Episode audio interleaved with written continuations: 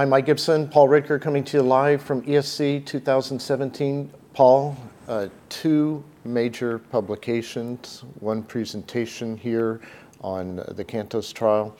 Uh, you know, you have really, uh, almost single-handedly, really spearheaded this uh, interest in inflammation and its role in atherosclerosis, and this has got to be a, a big day for you, you know, after decades of pushing this hypothesis forward. Well, Micah, it is a big uh, weekend here in Barcelona for us. Uh, there's been a lot of people, obviously, have contributed to the basic science of this issue and seeing this through to the clinical end of this. Uh, but you're right, our first major paper was 1997. It's exactly 20 years ago that we demonstrated that if you measure this inflammatory biomarker, what we now call high sensitivity CRP, mm-hmm. you could predict heart attack and stroke uh, it was 20 years ago as well. We showed that statins were both lipid lowering and anti inflammatory. Mm-hmm. And it's now eight years ago since Jupiter came mm-hmm, out uh, mm-hmm. at the major meeting saying if your CRP was high but your LDL was low, you really ought to be on a statin anyway. Mm-hmm. But remember, what Jupiter did not tell us is if you lowered inflammation in the absence of lipid lowering, would you get a benefit? That's been the holy grail for this 25 years. And mm-hmm. that's what the Cantos is all about. And how long uh, of a birth was Cantos? I mean, how many years was that in the making? Seven or eight years? Or? Well, so right after Jupiter ended in 2008, we started thinking about how might we go that next step. Mm-hmm. Uh, and we actually were very lucky, Mike. We got two different grants funded. One from Novartis, which is Cantos, which we'll talk about because that's what's coming out here. But we actually leveraged, that with the NHLBI to get our low dose methotrexate trial mm-hmm. also funded. I, I, wanted two swings at the bat to find mm-hmm. out if we reduce this inflammatory burden, might we get fewer events? And our NIH trial, the methotrexate trial, we'll talk about that in about two to three years if we're lucky. Mm-hmm, mm-hmm. And uh, talk to us a little bit about the design of the study, who was in, and uh, you know what were the endpoints.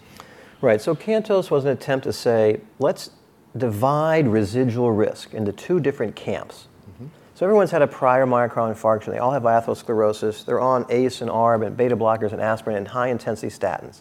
Great. What the PCSK9 trials were was take the half that has what I call residual cholesterol risk and see whether taking the LDL down further worked. And as we all know, we got a 15% reduction with a PCSK9 inhibitor. Great. That's residual cholesterol risk. Mm-hmm. That's not who we enrolled. Mm-hmm. We took the other half of the post MI population, whose LDL is already quite low, mm-hmm. but their CRP remains above 2 milligrams per liter. The average in the trial was around 4. Mm-hmm. These people have what we call residual inflammatory risk. It's personalized medicine. You mm-hmm. want to go that way or you want to go this way, depending on the reason the patient's at risk for a recurrent event. So our fundamental entry criterion was prior myocardial infarction, uh, and on a high dose statin, the CRP is still above two, and no prior cancer, anything like that.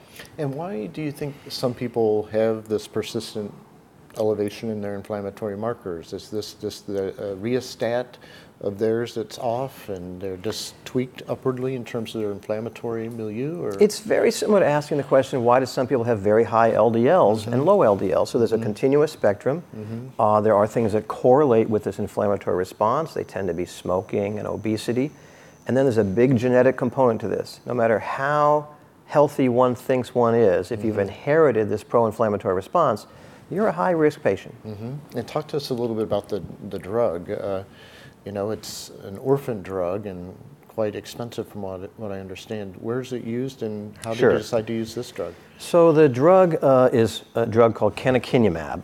It's a fully human therapeutic monoclonal antibody that targets interleukin 1 beta. Very narrow spectrum attack on this inflammatory cascade that by lowering IL 1 beta, in turn will get a reduction in interleukin 6 and ultimately a reduction in the biomarker CRP. So, mm-hmm. so it's a very narrow spectrum mm-hmm. intervention. The drug itself is used to treat uh, some very rare inherited genetic disorders that are overexpression syndromes of IL 1 beta. As cardiologists, we'll never see these cases. Mm-hmm. These are rare pediatric disorders, mm-hmm. but for the kids who have it, the drug is really life changing. Mm-hmm. But the cost of the drug, uh, I think, uh, Mike, is really an irrelevant discussion because if this moves forward, the sponsor will have to give up their orphan drug status and it'll right. be a competitive issue. Right. And uh, so what do you find? I mean, Well, I I have to say, even for me, I have to pinch myself, Right. Mike. So we would have been So happy. what was with- your, we talked about this earlier, your probability of success, you thought going I, into I've this was- publicly stated 25% chance this trial was going to work. Mm-hmm. That's what we said from the very beginning. And then Wall Street thought you were too optimistic. They Wall, put it at zero Wall Street gave us a zero. A zero. Yeah. Okay. Um, so look, what we found, I think, is, is, quite remarkable. Remember, the benchmark here is what does aggressive LDL lowering do on top of a statin? Well, that's the 15% that we saw in the FOURIER trial. The uh, CANTOS data look exactly like a PCSK9 inhibitor. Uh, we have the exact same 15% reduction for our primary endpoint. We have a 17% reduction for our secondary endpoint. But remember, we didn't change LDL cholesterol at all. There's zero change in Yes. LDL, no Wow. change in HDL, and about a 40% reduction in IL-6 and CRP at the two doses of the trial that gave us this benefit, the 150 milligram dose and the 300 milligram dose. What's also interesting is that in our ESC presentation, we're going to show data that describes the fact that lower is better for CRP, just like lower is better for LDL. So the people who responded by getting the maximal inflammation reduction, that group now has a 25, 30% reduction in heart attack, stroke, cardiovascular death. And the other thing that's quite interesting on the atherosclerosis piece, Mike, is that uh, uh, the biggest winner here, the component of the endpoint of our primary that was the biggest reduction was pure myocardial infarction. But we also tracked all revascularizations. It wasn't part of the mm-hmm. primary endpoint. But we have a 30% reduction in ever needing bypass surgery or angioplasty. Now, that's interesting clinically, but biologically, those endpoints to me are the progression of atherosclerosis Right. endpoints. Not and that's, of course, rupture what inflammation has always been all about. So it's mm-hmm. pretty exciting data. Wow. And then of- you also have the sister article, uh, which I thought was actually huge in Lancet. Uh, Talk to us about the lung cancer findings. So, uh, in the inflammation biology world, we've known for 20, 30 years that uh, our oncology colleagues talk about inflammatory cancers. Um, if you smoke a pack of cigarettes, you're inflaming your lungs. If you uh, sit on the highway and sm- inhale a lot of diesel fuel, you inflame your lungs. If you're unfortunate and have to work in a asbestos environment or a silica, you can get asbestos. All these inflammatory mechanisms in the lung drive activation of the same NLRP3 inflammasome in the lung, and they're all known to increase the risk of lung cancer. Well, we knew that at the beginning of the trial, so we established an oncology endpoint committee separate from our cardiovascular endpoint committee in this mm-hmm. cardiovascular trial. Why we do that? Well, if you enroll patients with atherosclerosis and a high CRP, well, the atherosclerosis patients are very likely to smoke, either current or mm-hmm. past smokers, because we have a mm-hmm. high risk of that. And CRP, Mike, is actually a good predictor of lung cancer hmm. for the same reason as it predicts heart disease. It's picking up the underlying inflammation.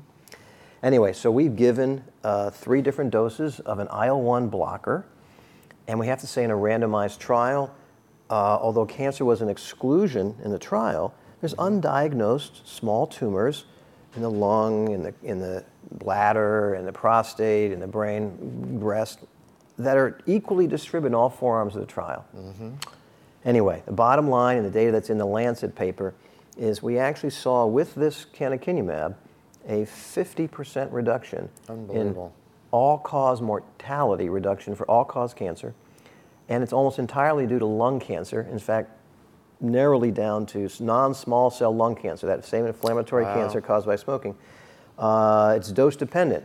So you go with about 25% reduction, a 50% reduction, almost a 75% reduction in lung cancer, and about a 75% reduction in lung cancer mortality. Wow. But I have a big caveat, Mike.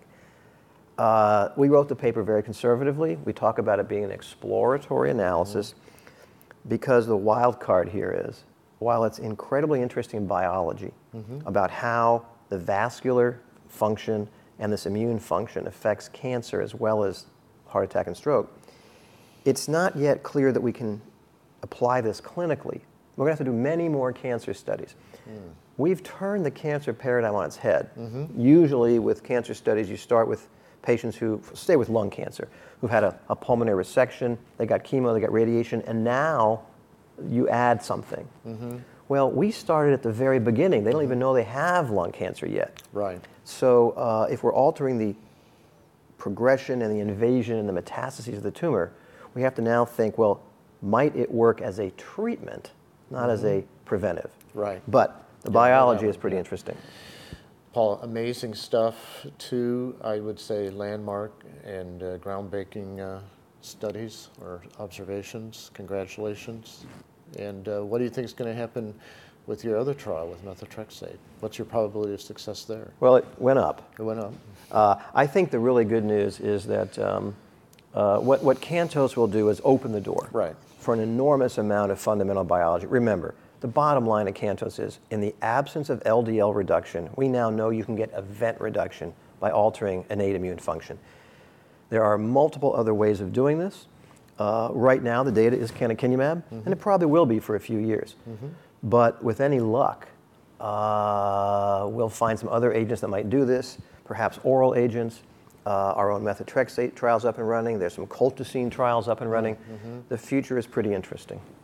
Paul, congratulations. Great work. Very proud to have worked with you for 31 years now. We were interns together. Now he's now he's supervising my son, who's an intern at the Brigham. So, well, thanks to all of you for joining us here live from ESC 2017.